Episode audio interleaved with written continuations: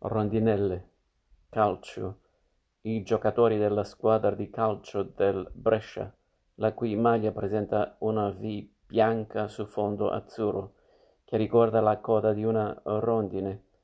Le rondinelle giocano al Regamonti e bianco e azzurro sono i colori della città di Brescia. Regamonti luoghi calcio, stadio calcistico della città di Brescia intitolato al calciatore bresciano Mario Rigamonti, nato nel 1922 e protagonista nel ruolo di centromediano delle vicende del Grande Torino, col quale morì a Superga nel 1949.